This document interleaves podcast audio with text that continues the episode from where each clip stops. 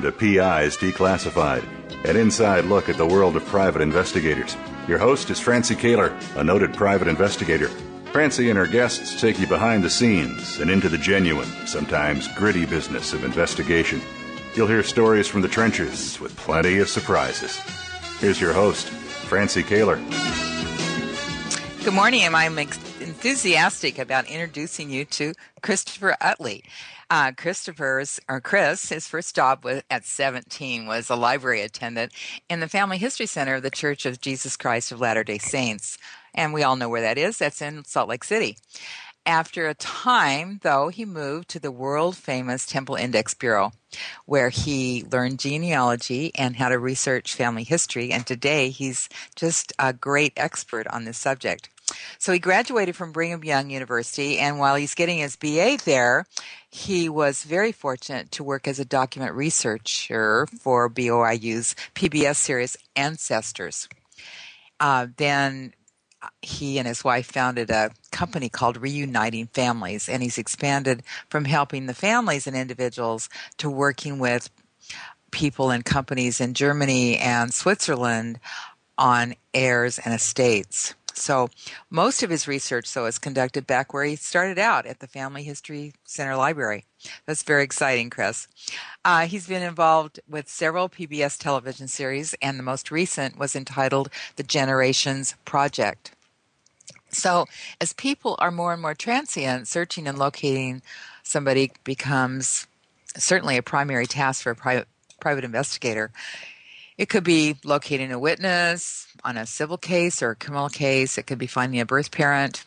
It could be finding a war veteran buddy, or it could be finding an heir to an estate. Some private investigators, those who do um, certainly uh, social histories on their cases, are even charged with developing family histories and connect the links between generations. So, the more elapsed time there is from the contact with the person you know, or the known address they had, the more difficult, of course, the search becomes. And that's where Chris's expertise can ex- assist. So today, Chris and I'll be discussing his research tips, his strategy, and what he does and how he does it. Hi, Chris. Hi, how are you, Francie? I'm great. So I'm so excited about talking to you about this, Chris. So um, tell me, you know, how how did you start out at the uh, the History Center to begin with? Well, I've always been interested this in this subject since I was 10 years old. And the thing is, is my interest was in genealogy, and so when I graduated from high school, I thought, hey, I should get a job at the genealogy library. And so I got hired on as a library attendant and got more familiar with the, the library and how to do research. And um, here I am today and so that's basically how I got started. So from a young age, I've been interested and hooked on this, and as many genealogists know, that this is an addiction. Um, sometimes for some of really. yeah, I, am sure it is because one uh, one thread leads you to another thread, and then it's yep. three o'clock in the morning. yep, and it just gets bigger. Finding yeah. two more parents leads to four more grandparents, and so forth and so it just continues on. Yeah, it's amazing. It really is amazing. So, okay, I'm going to let you just start talking about what you do. Um, basically, what I do is um, I do research um, for the individual or the company uh, according to what they want or need. And like I like you mentioned, I do a variety of different. I've worked for a variety of different company. I've worked for Aaron Estate uh, companies. I worked for television, and the media. I've worked for um, a company um, called Inflection that actually owned Archives.com, um, doing uh, what would we say a VIP um, research for an individual that they wanted to get, um, who they wanted to actually get uh, more publicity from her um, so I did research for that, and they own also PeopleSmart, and I found PeopleSmart to be something that is very good um, for um, people that are alive today and in locating them and it's pretty accurate as well. So that's something that um, maybe private investigators would be interested in. But I know you guys have a lot of other um, things that you could look up online or elsewhere. Um, networking is another another good thing. And so that's basically what I do. Um, I actually also work for individuals. Um, they may want to extend their pedigree. They may want to find histories or stories. Um, that's kind of what I did with uh, the Generations Project. Um, we basically found histories and stories about individuals, um, ancestors, and then tried to um, correlate that with their lives today. Like we had somebody that was on an LDS mission. His his brother died in um, Iraq, and he couldn't come home for the funeral, so he really had no closure, and he was really mm-hmm. struggling. And so we went back through his lines and found that um, he had ancestors that actually lost loved ones um, during like the Civil War and the American Revolutionary War, mm. but they probably weren't unable to actually um, uh, find closure as well, and that helped him um, a lot. Um, and then uh, basically, what I'll do is just um, whatever the client the client needs. Another thing too is I'm at the Family History Library, and there's a lot of things that are available at the Family History Library that aren't avail- available. I mean, as a whole, um, like it there. I mean, you can go to different places or localities around the world, and you'll find those records. But they have a lot of records which are um, I mean, are all there from all these different localities, and so the research is more readily available. A lot of companies um, hire genealogists that live here in Salt Lake um, to do their Aaron State research because some of these records aren't available to the public where they live, like in Germany or some of these areas mm-hmm. where um, there's information on living people. And I guess because we live so far from some of these countries, um, that the records are available. But the the library itself has made agreements with um, different um, uh, government entities or whatever to get permission to hold these. And sometimes the records are there, and then sometimes the laws change and they have to take the records away. Um, mm, mm-hmm. So, but these records are um, mainly, I mean, available right now at the library. But because of the effort now of scanning and digitizing the records, you can find lots and lots of records now online. Um, these original documents and images, and so it makes it quite helpful and useful um, to the rest of the world or those people that don't live um, here in Salt Lake City, and so that's very nice as well. So, are are you saying, Chris, that um, that I guess countries or locations will send their records to Salt Lake to be scanned, or how does that work? Um, from my understanding, um, I just want to re-emphasize I'm not an employee of the Church of Jesus Christ of Latter-day Saints, um, but yes, that's where I do my research. What they do is they go um, to these different areas of the world, and what I understand is they negotiate with the different governments or individuals that they need in order to receive um, records, and they make an agreement. And then a lot of the records, just so you know, were digitized before the church even got there. Um, mm-hmm. One of those examples would be Hungary. I think the Catholic Church or some other entity uh, went through and digitized their records. I mean, even before the church got there. I think I don't know if it was exactly when they did it, if it was when communism was strong there or right after. Hmm. But it was neat to see me find those records here in Salt Lake and then actually go to Hungary and actually visit the actual church yeah. and see the entry that had the mistake. So basically, what they did is they go and and uh, make an agreement. And a lot of times, too, these countries want their information preserved. Mm, sure. So they so they are willing to do it, and so that's kind of what their agreement is. And then we have a copy here, or the library, I should say, has a copy here in a granite vault. Um, actually, it's up in the mountains here in Salt Lake in Little Cottonwood Canyon. They have something where they store all these records. And um, what they'll do, a lot of it's on microfilm, but now um, a lot of this is being digitized. Um, yeah. So I don't think they don't really have a need for the microfilm, and the images are just as good um, as the microfilm. Yeah. Yeah. So yeah, they so they must send people. Uh, even do your people go to other countries and scan records? Yeah, they they can scan records. Yes, they do. Um, but um, like I said, some of these countries they actually do it themselves. Yeah. So, and then we and we get permission to use those records. I guess uh, some other countries are further advanced than the United States in some cases. Huh? Yeah, I mean there are there's yeah actually a lot of kind not quite a few actually in Europe. So. So that must have been really very exciting to go to Hungary and actually go and see the actual record. Yeah, it was. It was really exciting. What was it was just amazing to me because this is right after I went there like in '98, and mm. uh, the wall fell what in the late '80s, early '90s. And the yeah. thing is, I was just amazed that the library here in Salt Lake had these actual um, records on microfilm.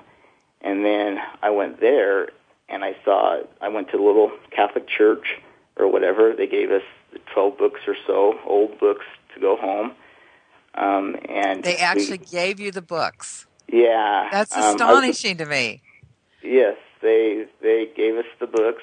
I think we did a little bartering. Um, we gave the, yeah. we gave some beer to the priest. I see. so anyway, we took those, and I was amazed that they actually allowed us, and we had them for a few days. And I remember what the entries looked like. So when there was a mistake or something, I remember what the entry for a certain individual was, and I know they were the actual records that were in Salt Lake because I remember the mistakes in Salt Lake, and I saw the actual. I was holding the actual page in Hungary that had that mistake, so it was fun. What was the mistake, Chris? It was just like if uh, like a like a word they wrote in, and then they uh-huh. it out. So so it was just a scribble basically. Yeah. So you just knew that the the entries were it was, it was the same. I mean, so it's interesting to be halfway across the world and or actually all the way on the other side almost and find those mistakes, see that you know. So wow. So and it makes it makes you realize how small the world is as well, doesn't it? Yeah, and now with the internet, it's making it really, really small. Yeah. So, like this show, I mean, people can hear it from around Worldwide. the world if they have access to the internet. That's exactly right. Chris, we're going to take a right, uh, quick break. Chris Utley will be right back after this commercial break.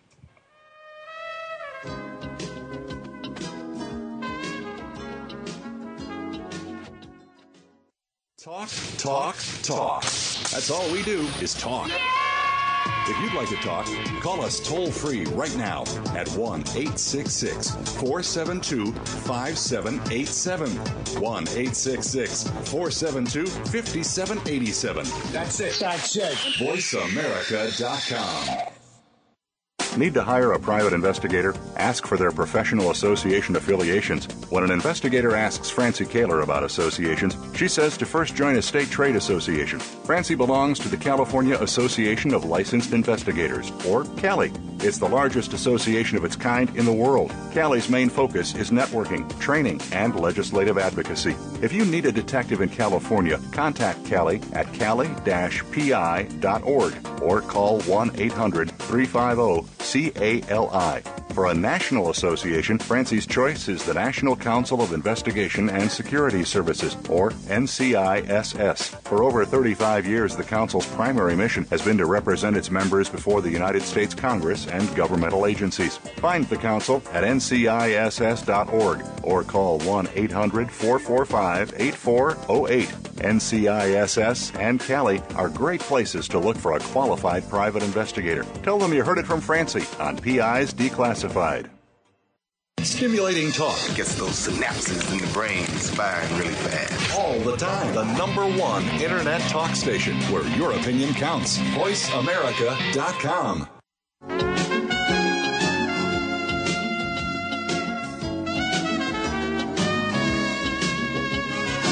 You're listening to PI's Declassified with Francie Koehler. You can call into the program. We'll take questions and comments at 1 472 5788. That's 1 866 472 5788. You can also email your question to Francie. Send it to F R A N C I E at PIsDeclassified.com. Now, here's Francie Koehler. Chris Utley is an expert gene- genealogy researcher. His company is called Reuniting Families, and he's here talking about his research. Chris, so um, what we were just talking about I you feel free to say whatever you want because this is part of what you do. So feel free to tell your process and your the miracles that happen when you're doing research. Um, I've had a few experiences, or actually, I should say, I have had a lot of experiences where I felt like I did all I could, but then when I wasn't expecting it, I found something that I was researching um, in the past um, I've had a couple of experiences that I can share. I had an experience where I was searching for um, some like who's who books for attorneys, attorneys for the Northwest in the U.S., and I wasn't able to find a book um, like that in the library. And so then one day, not too long later, I went and I I went in between a couple of bookshelves and I squatted down and then I looked up and I saw this book that was just on that and I was looking for two individuals that were attorneys up in Seattle. And lo and behold, it not only gave their names, but it gave a little a little bio on them both, and then they also it also gave um, their pictures, which I thought that was really neat. Mm-hmm. But like I said, I wasn't expecting this to happen. It just kind of right. I kind of just walked into it. A yeah. lot of times, I feel like these these deceased people find yeah. me rather than me finding them well, that could maybe maybe it is. You know, we you know, know, there's many things we don't know. Yeah. Also, um, another time, um, what I did is I actually um, was searching for a family and a certain individual. Actually, I wanted more information on her.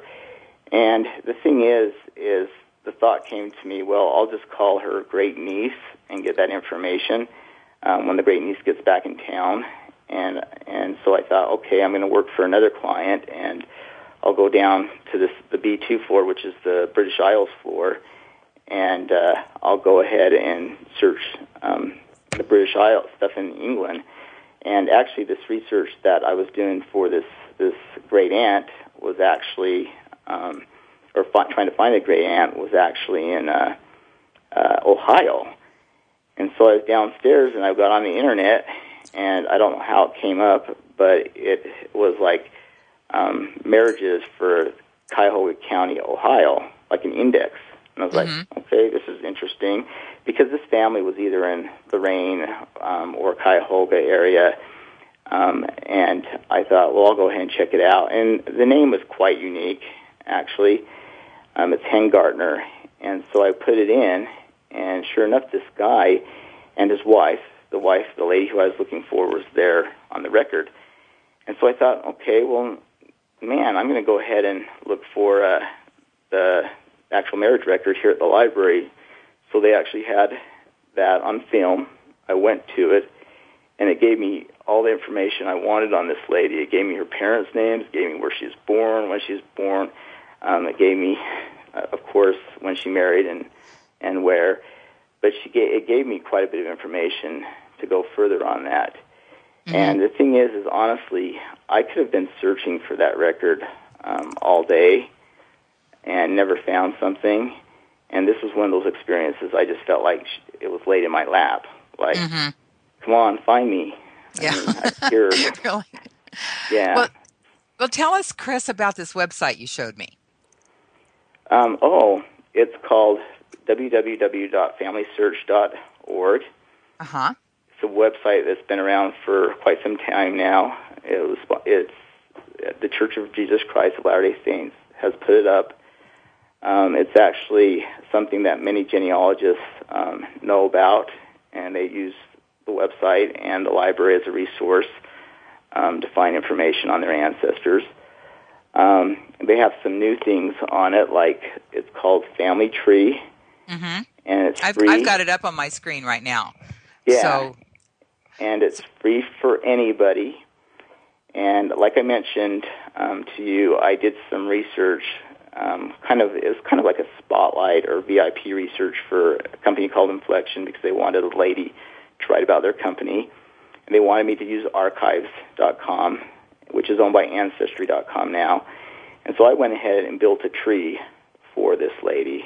And to be honest with you, when you asked me to um, be on your show, it was quite a surprise. And I was trying to think of, well, what would Francie be interested in? And what could I do to show um, people what I do? Mm-hmm. And so I thought, well, I'll start, start with Francie, and I'll be able to try to build her tree, and maybe we can talk about um, this website and what it can do um, in research. And so this is similar to Ancestry, Ancestry.com's trees. But so let, let me ask you first before you start. All you had on me at that point was what? Just my Francie. That's it. Francie Koehler, however you pronounce it. I mean, yeah, it's pronounced Koehler, but that's all right. Uh, I answered it just about anything. Uh, so all you had was Francie, which is a, which is actually a nickname. Yeah. And yep. my married name. Yep. So, and you got a lot of stuff. It was amazing to me. With only that, you you got really a lot of stuff. Yeah. Um, basically, there's there's uh, things I, I go to, I use. Um, some of these, there's a lot of these type of websites that you can find people, and then you have to pay a fee to get more information. But basically, there's one I use that helps a lot, and it's called Veromi.net and that's V E R O M I. And basically, it shows about the age of the individual, and then who are possible relatives and possible um, roommates. And so I put your name in, and I think at first I had a hard time uh, finding you. Uh-huh. Like you said, this is a nickname, and it's your married name. It's right. not a maiden name. And so I did find you, and through that, I found um, you're married. You're you're I don't know is he your ex husband or husband, but I found a husband there, uh-huh. and then I found some children's names, and then I went to Facebook, which is a very very good thing. um, like I've heard on this show, I've been listening, um, kind of getting excited for this show, um, to your other um, your other shows um, with private investigators and so forth, and they also use Facebook. I see. So yes. anyway, I used Facebook, and I looked around and I saw um, your daughter's um, Facebook page. I saw yours. By the way, I used your Facebook page too, to because some of your friends are your relatives, and right. that helped out a lot. And it's so helps when your me... friends are your relative, your relatives are your friends. uh huh. yeah. yeah. Either way you look at it. Yeah, um, exactly. Um, so they're there. So, and um, I mentioned that um, I knew Erin had done, your granddaughter had done some research. And I actually found a tree on uh, Ancestry.com, and Erin had done quite a bit of research um, herself and connected with other people that were working on some of your lines.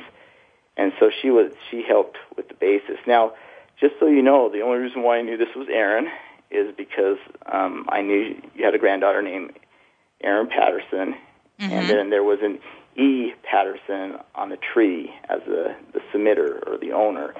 And so I was assuming that was her. And then I put her actually, because what I did is I actually didn't find her on Ancestry.com at first. I found like your grandfather or great grandfather. And then I kind of worked my way forward, seeing, okay, how does this, how does this work? And uh, because I actually kind of established your line of ancestry before I got and before I found Erin's tree is what I'm trying to say. And mm, so mm-hmm. um, I basically found um, the blank spaces because living people, it's private, so I can't see their names. So I couldn't see your name. I could see your parents' names because they were deceased. Um, also on this uh, uh, family search, family tree, anything um, concerning a living person is only um, available for them to see. So, like for instance, I have your name in there um, when you log in, but you're the only person um, that can see your information. Oh, I it's, see. Huh. So, when it comes to your father, your mother, Um, yes, others can see that. But anyway, how this worked out is because Erin did a tree, I figured out I figured out um, your maiden name, and um, I think let me go back there. I think I made a mistake in finding because I did not know your ancestors' names. So Mhm. Erin, through her tree, she had a Smith married to a Koehler, an, or she didn't have a Smith married to Koehler, but she had a tree where the the grandfather, the grandfather's um, side, it was Koehler, and the grandmother's side was Smith. And so I was taking my my chances by Mhm. uh, proceeding to do that. But I was pretty sure I had the right family, and so then I went ahead and um, pursued pursued pursued uh, working on your line, and I used uh, family FamilySearch.org to find information. Um, also, I used uh, like Find a Grave to find information. I've used Google to find information. Um, so I added attached some pictures of Merritt Hutton, hmm uh, one of your ancestors who seems Right. quite prominent in the community, um, and I found that through some mining journals. He was my grandfather. Yes. And I found that information. Um, some of the other information I found on the Dolan family, um, the pictures I found on uh, family or on uh, Find a Grave. I also found um, information, of course, that your daughter did, because when you do research, like you know, being a private investigator, you go with the known to Mhm. find the unknown. And a lot of times when I'm a, I'm a researching, people give me the information that they have. I mean, whether it be family record or birth certificate, death certificate, whatever. And then it's my job to actually find more to extend that line back. And the sad thing about it is a lot of times when people provide information to give to you, it's wrong, it's inaccurate, and then um, that's really hard because a lot of times you're not able to to move forward or move backward, I guess, in the tree.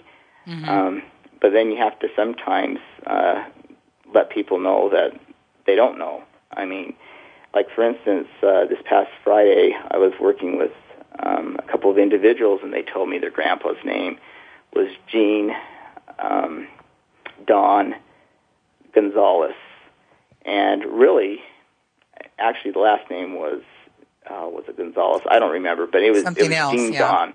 And the thing is, is come to find out, we found that the the grandfather's marriage record actually it was a great grandfather to these individuals, and and it said his name was Gene Alfredo Gonzalez, not Gene Don. But he had a son named Harold Don, and so they just assumed that Right. that was his name. And Chris, we need to. Ta- excuse me for interrupting. Hang on to that thought, will you? Because this is really good. We need to take a really quick break. We'll turn, return momentarily. Okay, thanks.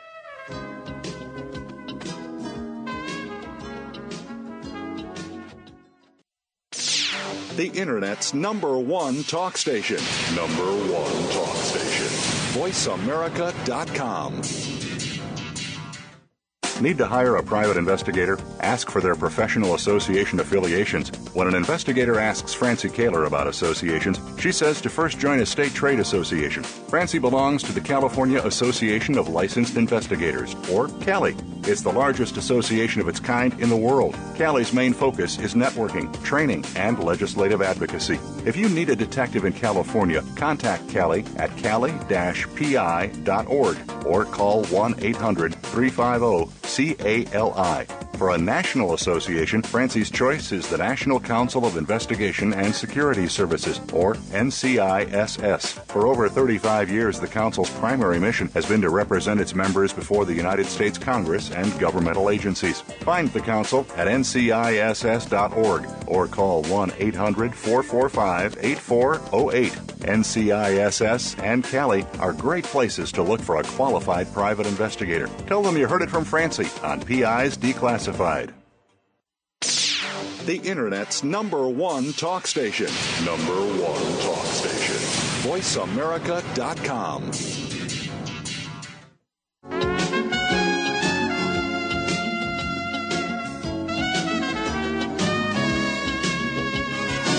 You're listening to PIs Declassified with Francie Koehler. You can call into the program. We'll take questions and comments at 1 472 5788. That's 1 866 472 5788. You can also email your question to Francie. Send it to F R A N C I E at pisdeclassified.com. Now, here's Francie Koehler. Genealogists have so much in common with private investigators for locating people and tracking down facts. So today I have Chris Utley, who's just an expert in researching genealogy. And you were just talking about um, what you ran into with this family who had the wrong middle name. Mm-hmm. And they were surprised um, that they didn't have it right, because usually these people, um, when you do, when you, they do give you information, they're pretty. A lot of them are pretty sure that it's right, and sometimes there's a lot of people uh, they have their great aunt or somebody work on um, genealogy, mm-hmm. and it's something that this family, these families known for years, and then come to find out, you go through it and disprove it um, that it's completely inaccurate, and the families don't want to believe it, and they really sure. don't want to believe it, and you don't know what else to say. Um, and they don't have to agree with it. I mean, you can show them the documentation, the original records, but I mean, it's it's for them to choose what they want to do with it. So all you can do is um, do the research and and do what you're paid for. Yeah, yeah, for sure. Uh, now, l- let me just ask you a question because there are so many things that kind of cross the lines between uh, genealogy and and private investigation. Do you ever get challenged uh, saying you're really doing investigation work and you ought to be licensed? Have that has I, that ever happened? I haven't. I actually haven't had that happen, but once I think um, somebody may have questioned it because I have approached. I I have been paid to find um, lost loved ones, which I have, and I've also um, found um, uh, birth parents. But the thing is, is this one occasion I had not too long ago um, the client asked me to find um, the half brother to her mother, and I actually um, called the half brother's telephone number, spoke to the wife, and I confirmed. Basically, the reason why I called is I wanted to confirm that I got the right the right family. And then the lady said, "You were paid for this." like, um, and so I, I felt like she was kind of like, "Okay, somebody really must want to locate my my uh, um, husband, and uh, she was just surprised that I was paid for it.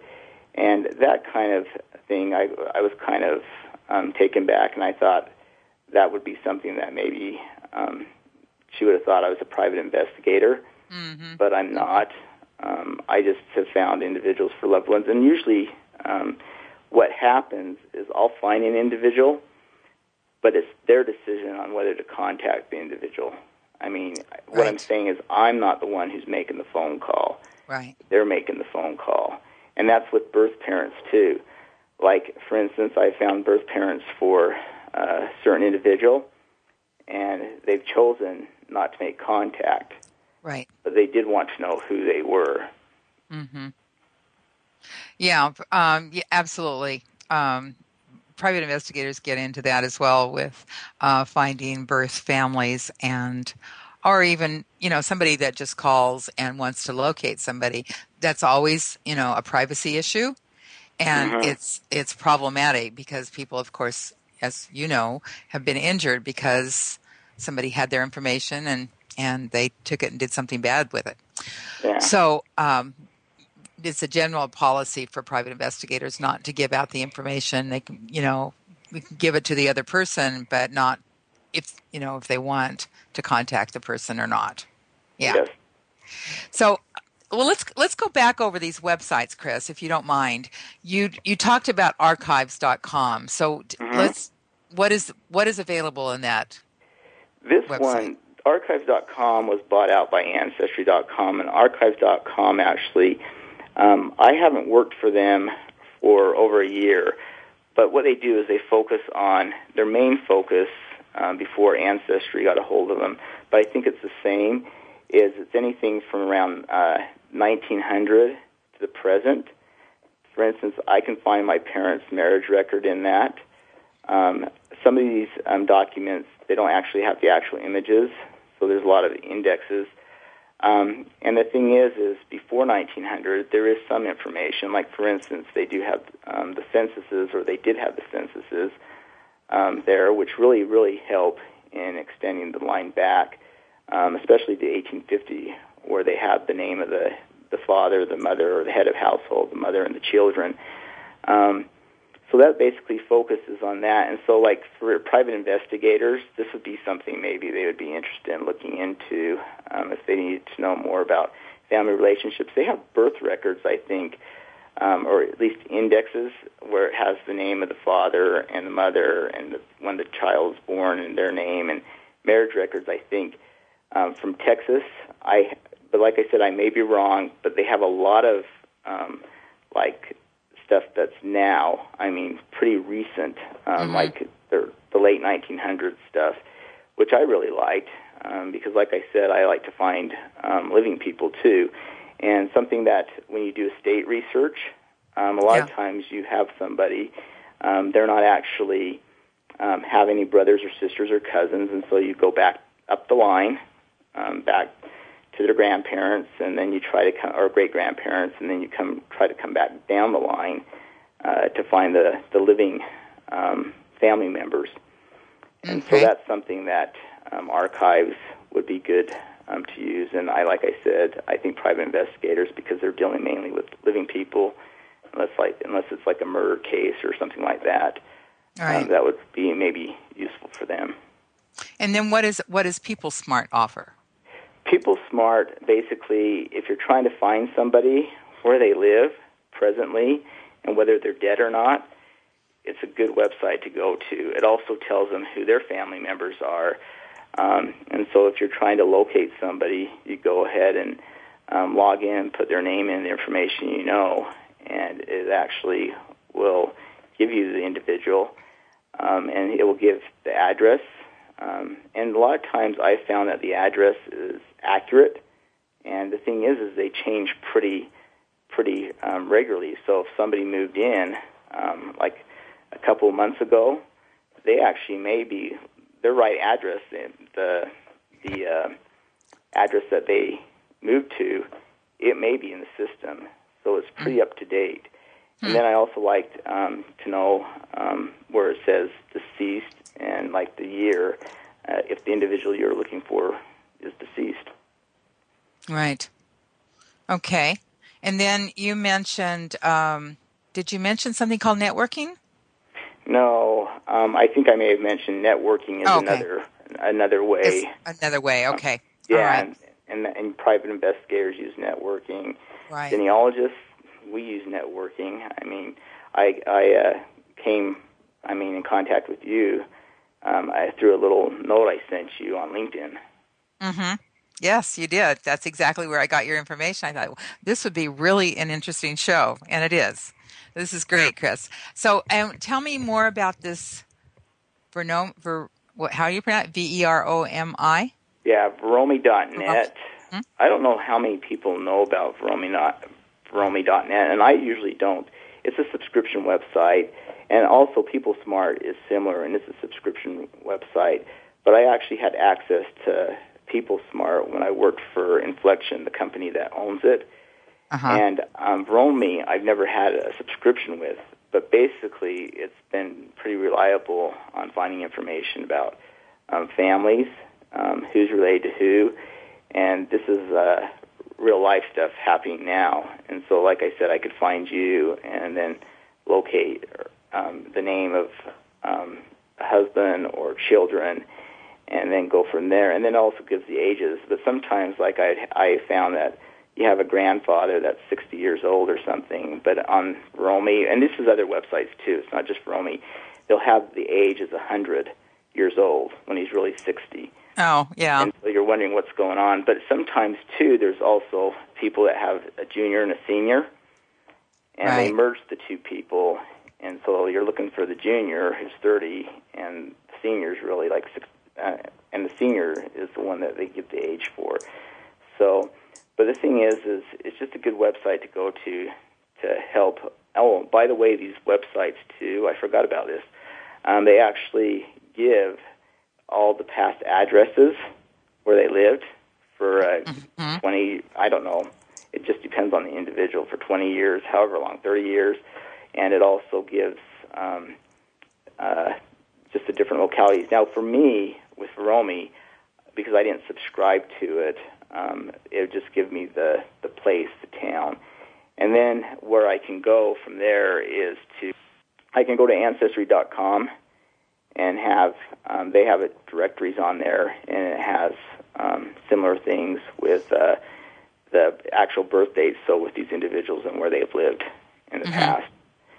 So, so that's um, now, so when you say you logged on, you you're not a subscriber for Veromi, so you're you just logged on as a guest for a one-time thing or something. No, what you do is you just go to the website and they have a search, and you just put your first the first name, last name, and maybe the place and the age of who you're looking for, and it comes up, and then it and if, has. And if you're a subscriber, what what else do you get?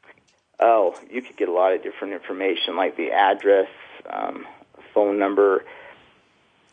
Um, the thing is, is I don't know if Romy does this, but there's um, some websites that do property, um, give you the information about the property, the, the value of the home, um, information about how many bedrooms are in the house, mm-hmm. uh, stuff that you may not even be interested in, um, criminal records, bankruptcies, things of mm-hmm. that nature. Mm-hmm. Yeah. Um, can come from these websites. Um, right. You're probably familiar with quite a few websites yourself or um, databases, but that's kind of the information that it gives. And so then what it, Family Search is um, the one for the, the church? Yeah, uh-huh. Okay. And it does and that, have And that's a free and that's a free site. Yeah, Anybody can log on to free. That. And if it's some if somebody's interested in genealogy and doing a tree, that's fine. You can enter living people in it as well. Have your own database. Um, but the thing, but the thing is, is the individual won't be, or the information on those living people will not be available to them mm-hmm. or to anyone else. It will only be available to you. Um, but there is information on living people when you do a search, like you can find living people in the 1940 census, and there may be some other records too. But family search is um, basically um, for the, the deceased um, and building trees and families. And it's just something that people can go to um, to find more information on their family. Uh, they also have on Family Search uh, something called like Family Search Wiki. So if you need, hang on to that one, Family Search Wiki, Chris. One more break. Um, okay. Thank you. We'll be right back.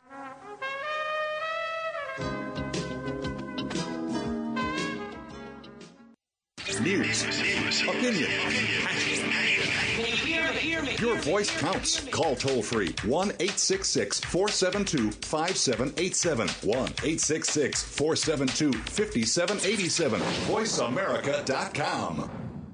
Need to hire a private investigator? Ask for their professional association affiliations. When an investigator asks Francie Koehler about associations, she says to first join a state trade association. Francie belongs to the California Association of Licensed Investigators, or CALI. It's the largest association of its kind in the world. CALI's main focus is networking, training, and legislative advocacy. If you need a detective in California, contact CALI at cali-pi.org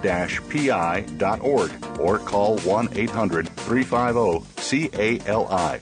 For a national association, Francie's choice is the National Council of Investigation and Security Services, or NCISS. For over 35 years, the Council's primary mission has been to represent its members before the United States Congress and governmental agencies. Find the Council at nciss.org or call 1 800 445 8408. NCISS and CALI are great places to look for a qualified private investigator. Tell them you heard it from Francie on PI's Declassified.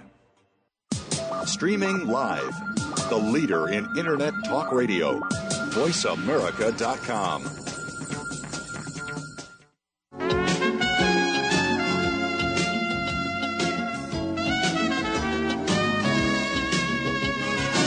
You're listening to PIs Declassified with Francie Koehler. You can call into the program. We'll take questions and comments at 1 472 5788. That's 1 472 5788. You can also email your question to Francie. Send it to F R A N C I E at pisdeclassified.com. Now, here's Francie Koehler. I'm sharing the mic today with Chris Utley, who's an expert researcher on genealogy. You were just going to talk about Family Search Wiki. What is that, Chris? Um, that's comparable to Wikipedia, Uh-huh. um, the encyclopedia that anybody can contribute to. And so, what the church has done, um, they've actually they have they've ha- hired expert researchers for different localities around the world um, with different tips on what you can do if you have certain problems. Um, they've also attached websites that have records um, for different localities. Like um, there's an area, it's, it's Sweden, and they have like ArkivDigital um, website connected to that, and basically that is basically original records for like all the church records in Sweden, and there's a lot of other um, records on there as well. And it's held, as far as I know, I don't, I'm not up on it, but it's held by a private company. Um, it has just a lot of information um, about what you can do if you're a novice at genealogy. Um, but the thing is, is I found the best information on there is to actually um, just for localities. If I am, like I said, I work at the the Family History Library, and my focus, I would like to do more Swiss research than any any place. But um, what I have to do is I have to do um, research where the client wants me to go. So I've done like um, like Chil- Chilean research, Mexican research, uh, British Isles research, Irish research, and just different areas. And if I'm not up on it, um, a certain area, I can go there. And there's a wealth of information uh, for the different localities. And it's continued to grow, and also anybody can contribute to it, just like Wikipedia. Interesting. Wow. And you know, and I'm looking at the Family Search website right now, and it has uh, there's a place on there that you can go to get photos that you've captured, Yeah. um, or that the, the website is captured, and also the other thing I was interested in is next to the various names uh, on the tree that you did on me, um, there's there's a reference number for each name. Yeah, that's just so you can find um, an individual. So if you're looking, like for instance, if you had like a John Smith, and he was born like in 1850, and as you know, and you could have Pennsylvania or some just the country and stuff, but there's not a whole lot of information on that John Smith to actually Right. put him in and find him. If you know that number, um, you can basically type that number into a find or a search, and it'll pull up the individual you want to Oh, to uh, locate. So it just makes things easier. By the way, um, if you click on um, Merritt Hutton, you'll Uh-huh. find. Um, I think you'll find some sources and you'll find some photographs of him. But you can also uh, find stories. Like for instance, I found a story. I think it was on Hattie, your grandmother. I think it was your grandma Hattie Mary Dolan, and uh, it was actually on Find a Grave, I think, and um, or maybe it was on Ancestry.com, and I could have actually uh, took all those pages and stuck it on here um, under Hattie. Besides a picture, I think I have a picture of her and Noel, your grandpa, there as well.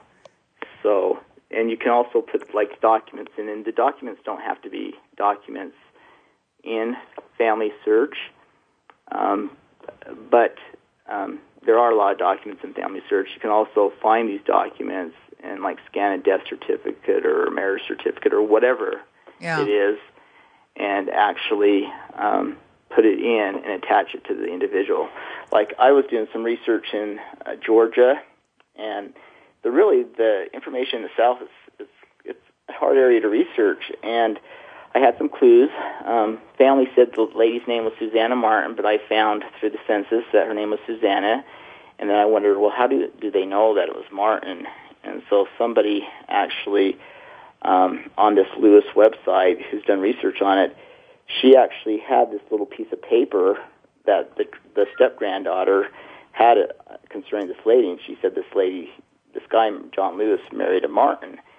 And the thing is, is um, I went ahead and she scanned that, put it on her page, and then I took it and saved it and put it on um, and or on Family Searches page, so individuals would know what my documentation is for this lady being a Martin, and then it Hmm. enabled me to actually work and find her father, Elijah Martin, and so forth.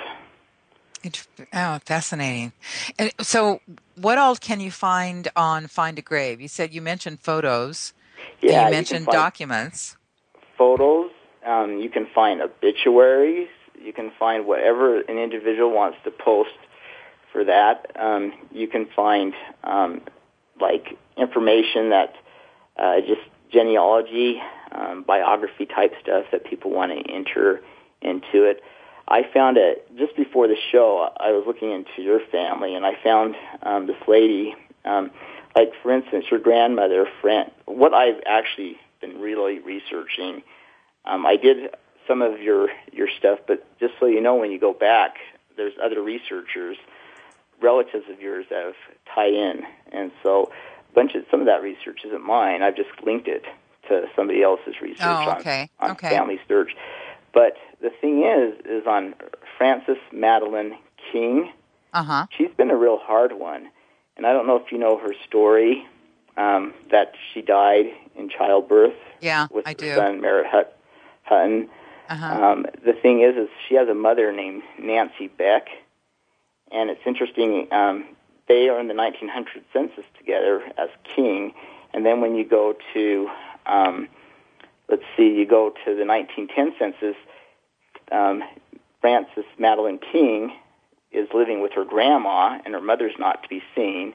And then in 1920, her, her mother's um, there with her grandma and some aunts, spinster aunts. But the thing is, is the last name's Beck, all the way to 1940. Hmm. And there was this on fam on uh it's called uh, uh, Find a Grave. Somebody posted an obituary, and the obituary says that her father is Israel Beck. And Huh. Israel actually, Beck is actually not her father. It's actually her uncle.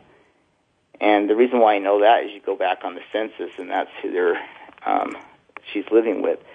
But another Sounds like thing, there's many. Sounds like there's many stories there.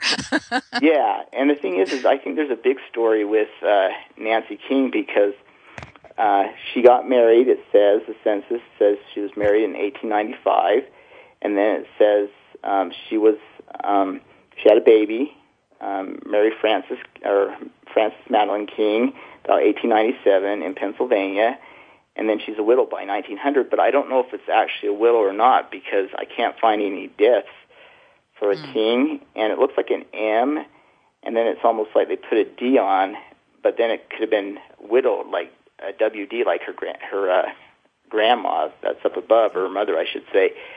And so the thing is, is I would really like to know who she was married to, or if she was married to anybody. Um, but the child, too, um, Frances Madeline King, it has that her mother, uh, her father, was born in Ohio. yeah. And so that's all I was able to find on that. Um, Yeah, do so you know really- anything? And no, I don't. Uh, and it's and it really is like putting a jigsaw puzzle together and putting the pieces in place. I can see. Um, this is great. Uh, we're almost at the end of the hour. Just Okay. briefly, how do you know, or how far back have you seen records to go? What would be the Um, original furthest back? records I found um, the 1500s, like Yeah, wow. old old records. Okay. I know there's other records available, um, more like medieval times, um, that are available that you can look at. But basically, what I focused on is anything from now, um, like I said, to the 1500s. And so there are original old documents um, that you can go to. And the thing is, is depending on what country you go, you you uh, are researching, basically is how far um, you can go back. Like um, the Irish records, um, they can go back. You may find records available in the 1700s, and there may be other records. But the thing is, is um, from my experience and a lot of the professional researchers I know that do Irish research, um, basically the best you can do is to go back and find um, the uh, the plot of land where the family lived, mm-hmm. and it's probably the early 1800s. But you really can't extend that um, further back. I mean, and then another possibility that would be good with some of these areas, like the South as well in the United States, is hard. But DNA is another option. Um, Chris, I'm sorry. I have to cut you off. I'm so sorry. This is so interesting. Uh, I hope our listeners have gotten a lot out of it. So we do have to close the show. So um, thank you so much for joining us. This has been fascinating. And to my listeners, tune in again next week as we declassify more real stories from real investigators and genealogists. It's PI's Declassified. I'm Francie Koehler. Thanks for listening. Thank you, Chris. Thank you. You've been listening to PI's Declassified with your host, Francie Koehler. Tune in every Thursday at noon Eastern Time. That's 9 a.m. for you West Coast listeners.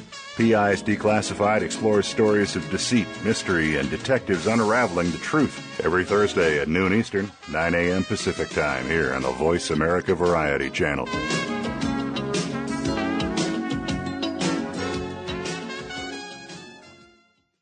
Need to hire a private investigator? Ask for their professional association affiliations. When an investigator asks Francie Koehler about associations, she says to first join a state trade association. Francie belongs to the California Association of Licensed Investigators, or CALI. It's the largest association of its kind in the world. CALI's main focus is networking, training, and legislative advocacy. If you need a detective in California, contact CALI at cali-pi.org or call 1 800 350 CALI. For a national association, Francie's choice is the National Council of Investigation and Security Services, or NCISS. For over 35 years, the Council's primary mission has been to represent its members before the United States Congress and governmental agencies. Find the Council at nciss.org or call 1 800 445 8408. NCISS and CALI are great places to look for a qualified private investigator. Tell them you heard it from Francie on PI's Declassified.